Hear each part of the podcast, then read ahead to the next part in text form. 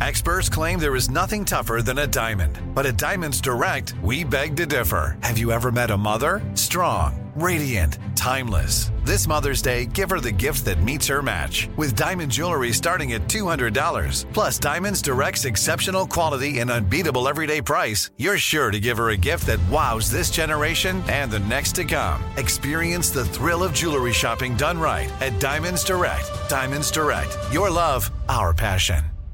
Whether you're a savvy spender maximizing your savings with cashback rewards, a thrifty rate watcher seeking the lowest interest, or a travel enthusiast looking for extraordinary perks, Kemba Financial Credit Union has a visa to complement your lifestyle and unique needs. Apply today at Kemba.org to unlock a limited time 2% cash back on purchases and pay 0% interest on balance transfers for an entire year with a new visa from Kemba. You deserve a card that works for you. Restrictions apply. Offer ends June 30th, 2024.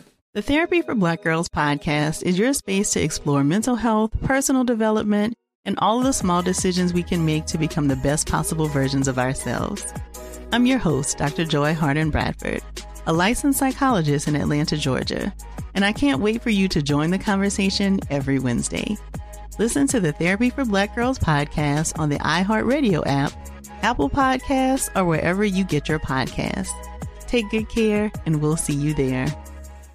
From HowStuffWorks.com, this is the stuff of life.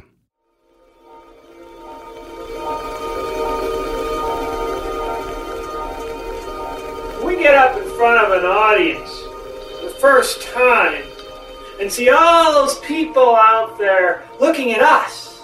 Start to think, Am I ready? Can I do this? What was I thinking?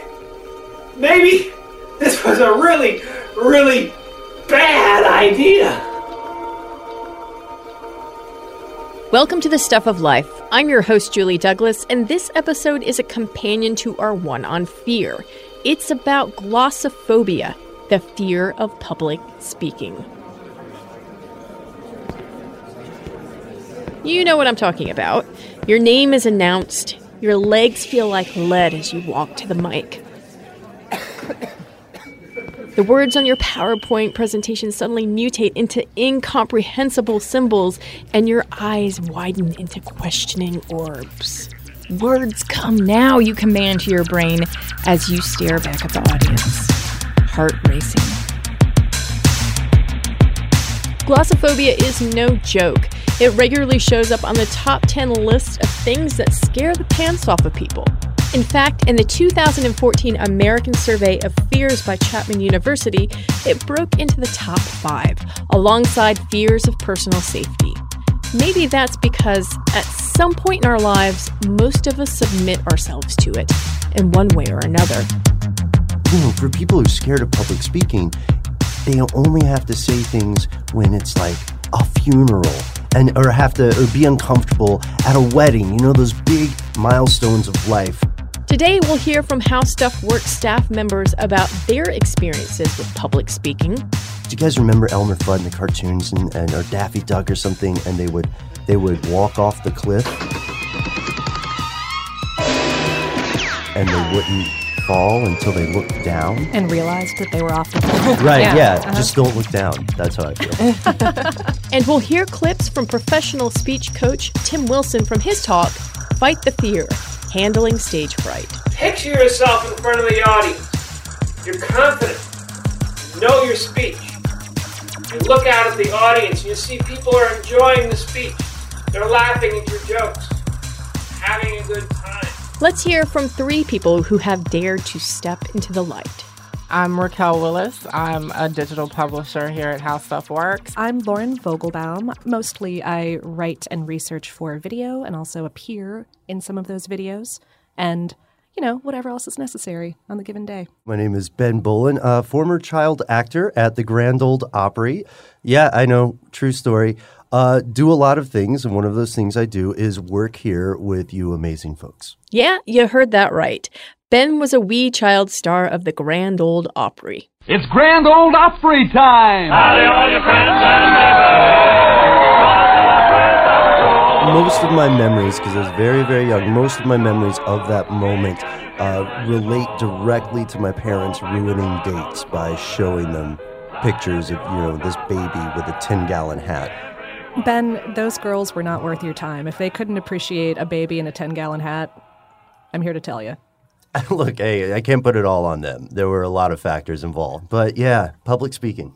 So, well, that's what I think is interesting about this. At a young age, you're foisted on stage, made to wear a 10 gallon hat, and you reenact this in some ways over and over again. Freud called this repetition compulsion, the need to reenact something over and over again to gain mastery of it. Something this group knows a lot about.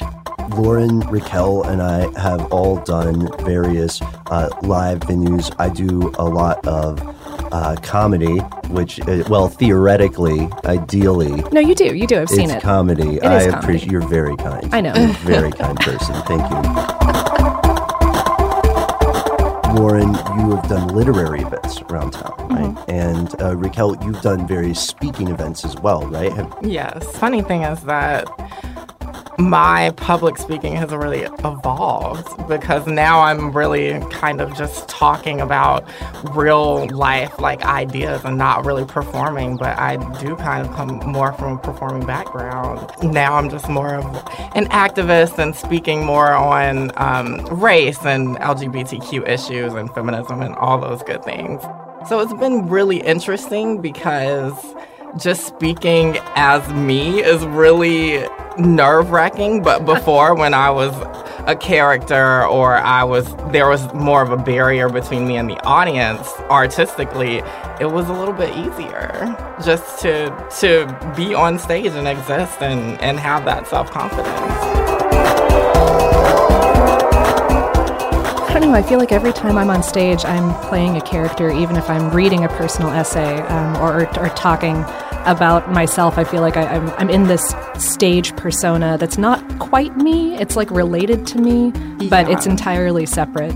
Like it's it's it's the person who's not terrified to be on stage in that moment because because because I would never be on stage, but like but this person doesn't mind, so she's pretty rad. Listen to her for a while.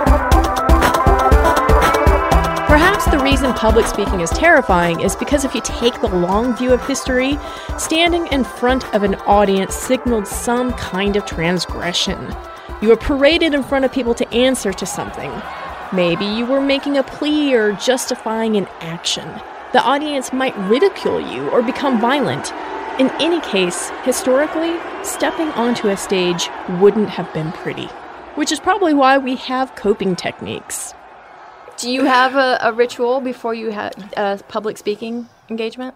I guess I would say just affirmations in, in front of a mirror. If I can get in front of a mirror before I go on stage, that's awesome. Just steal away to the restroom before they get to my part. It it it just helps to just look at myself and just remind myself like you're here for a reason, you're here for a purpose, you're gonna knock it out of the ballpark. In my experience, the more that I have obsessively um, prepared myself, the better it goes because that's sort of my strategy for trying to put myself out there on display and say to myself, oh, yeah, like here's this version of Julie that's going to go up there and do this. It's not really me, but here you go, hologram. an exhaustively researched and uh, well polished version of ourselves, right? Hopefully, right? Hopefully. Yeah. And I'm not alone in this. Lauren has her thing too. I go through this like like well mental preparation routine, but also physical grooming routine, and it's you know you know the the the physical grooming part I think is partially sociologically fair because like especially being a, a woman, society puts such acute judgment on on how we look when we're when, especially if we're putting ourselves in the public eye. So so there's that factor, but it's also like I might forget all my lines. I might lose the English language from my brain. I my sphincter could fall out, but my eyebrows are going to be on point. It's about instilling order into a situation you don't have full control over.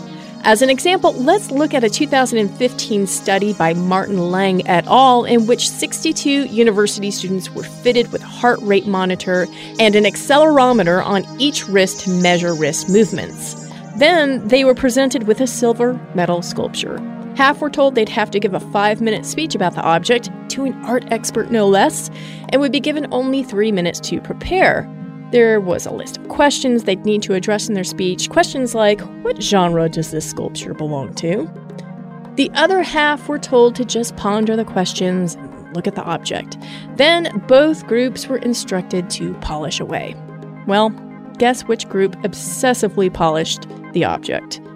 The would be speech givers, of course, whose self reported anxiety levels directly related to their elevated heart rates and hand movements.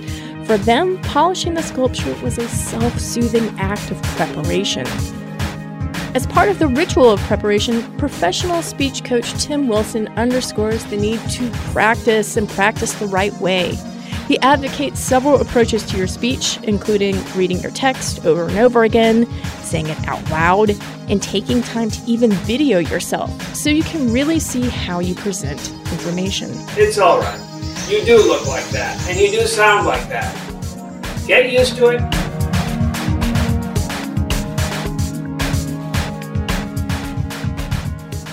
There's another thing you can do to prepare, and it has everything to do with something called embodied cognition.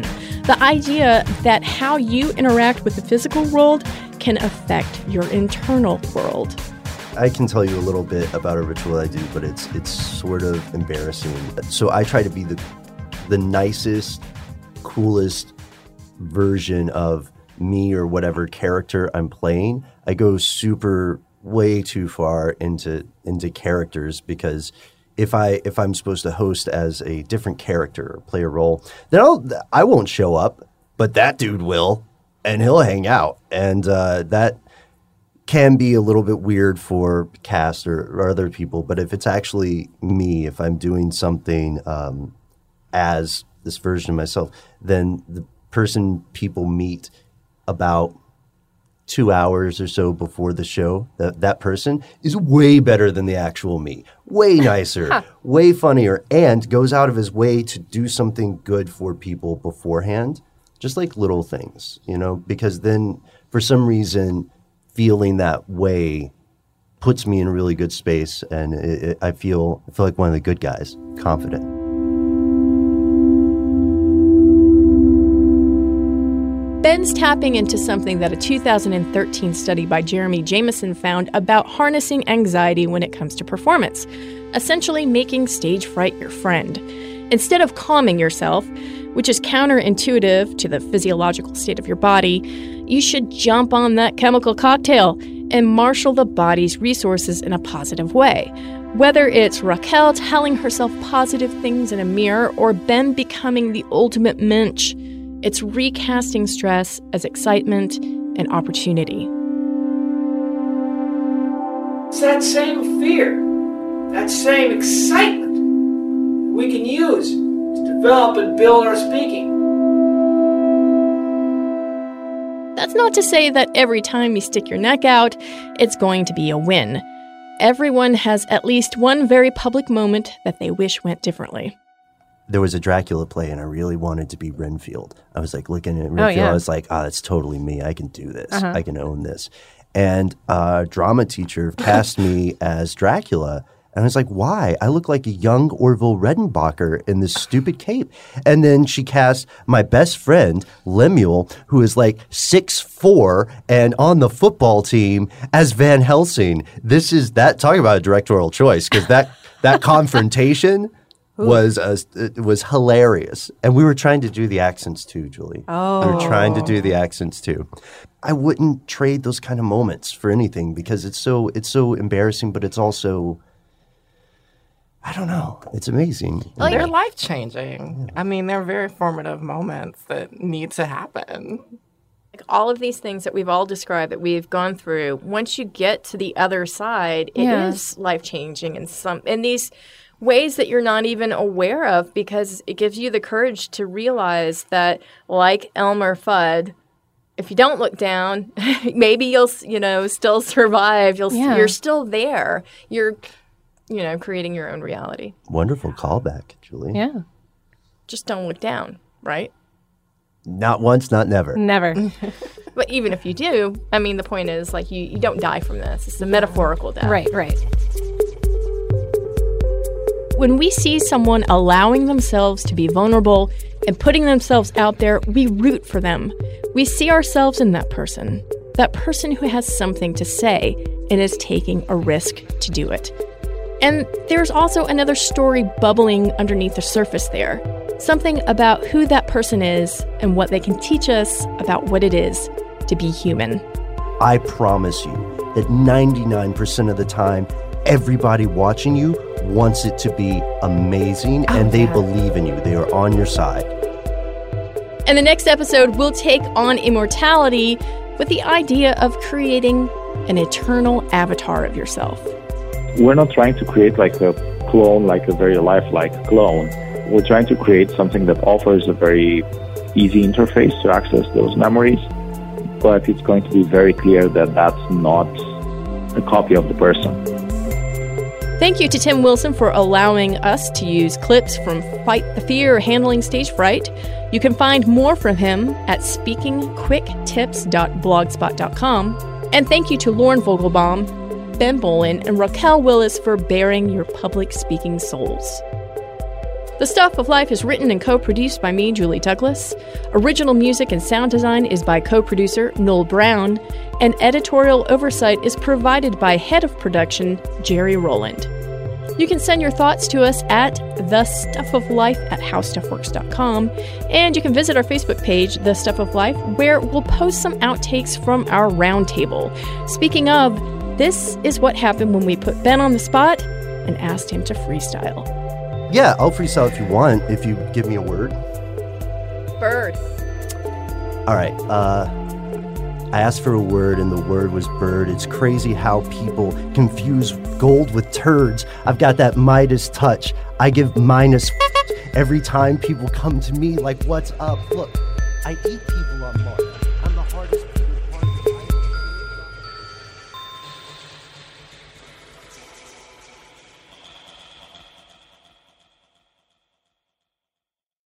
Whether you're a savvy spender maximizing your savings with cashback rewards, a thrifty rate watcher seeking the lowest interest, or a travel enthusiast looking for extraordinary perks, Kemba Financial Credit Union has a visa to complement your lifestyle and unique needs. Apply today at Kemba.org to unlock a limited time 2% cash back on purchases and pay 0% interest on balance transfers for an entire year with a new visa from Kemba. You deserve a card that works for you. Restrictions apply. Offer ends June 30th, 2024.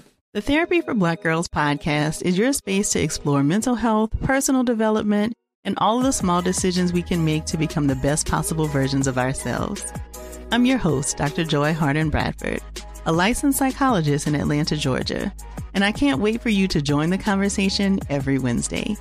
Listen to the Therapy for Black Girls podcast on the iHeartRadio app, Apple Podcasts, or wherever you get your podcasts. Take good care, and we'll see you there.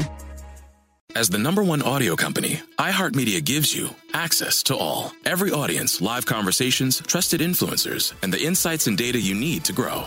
iHeartMedia is your access company. Go to iHeartResults.com for more.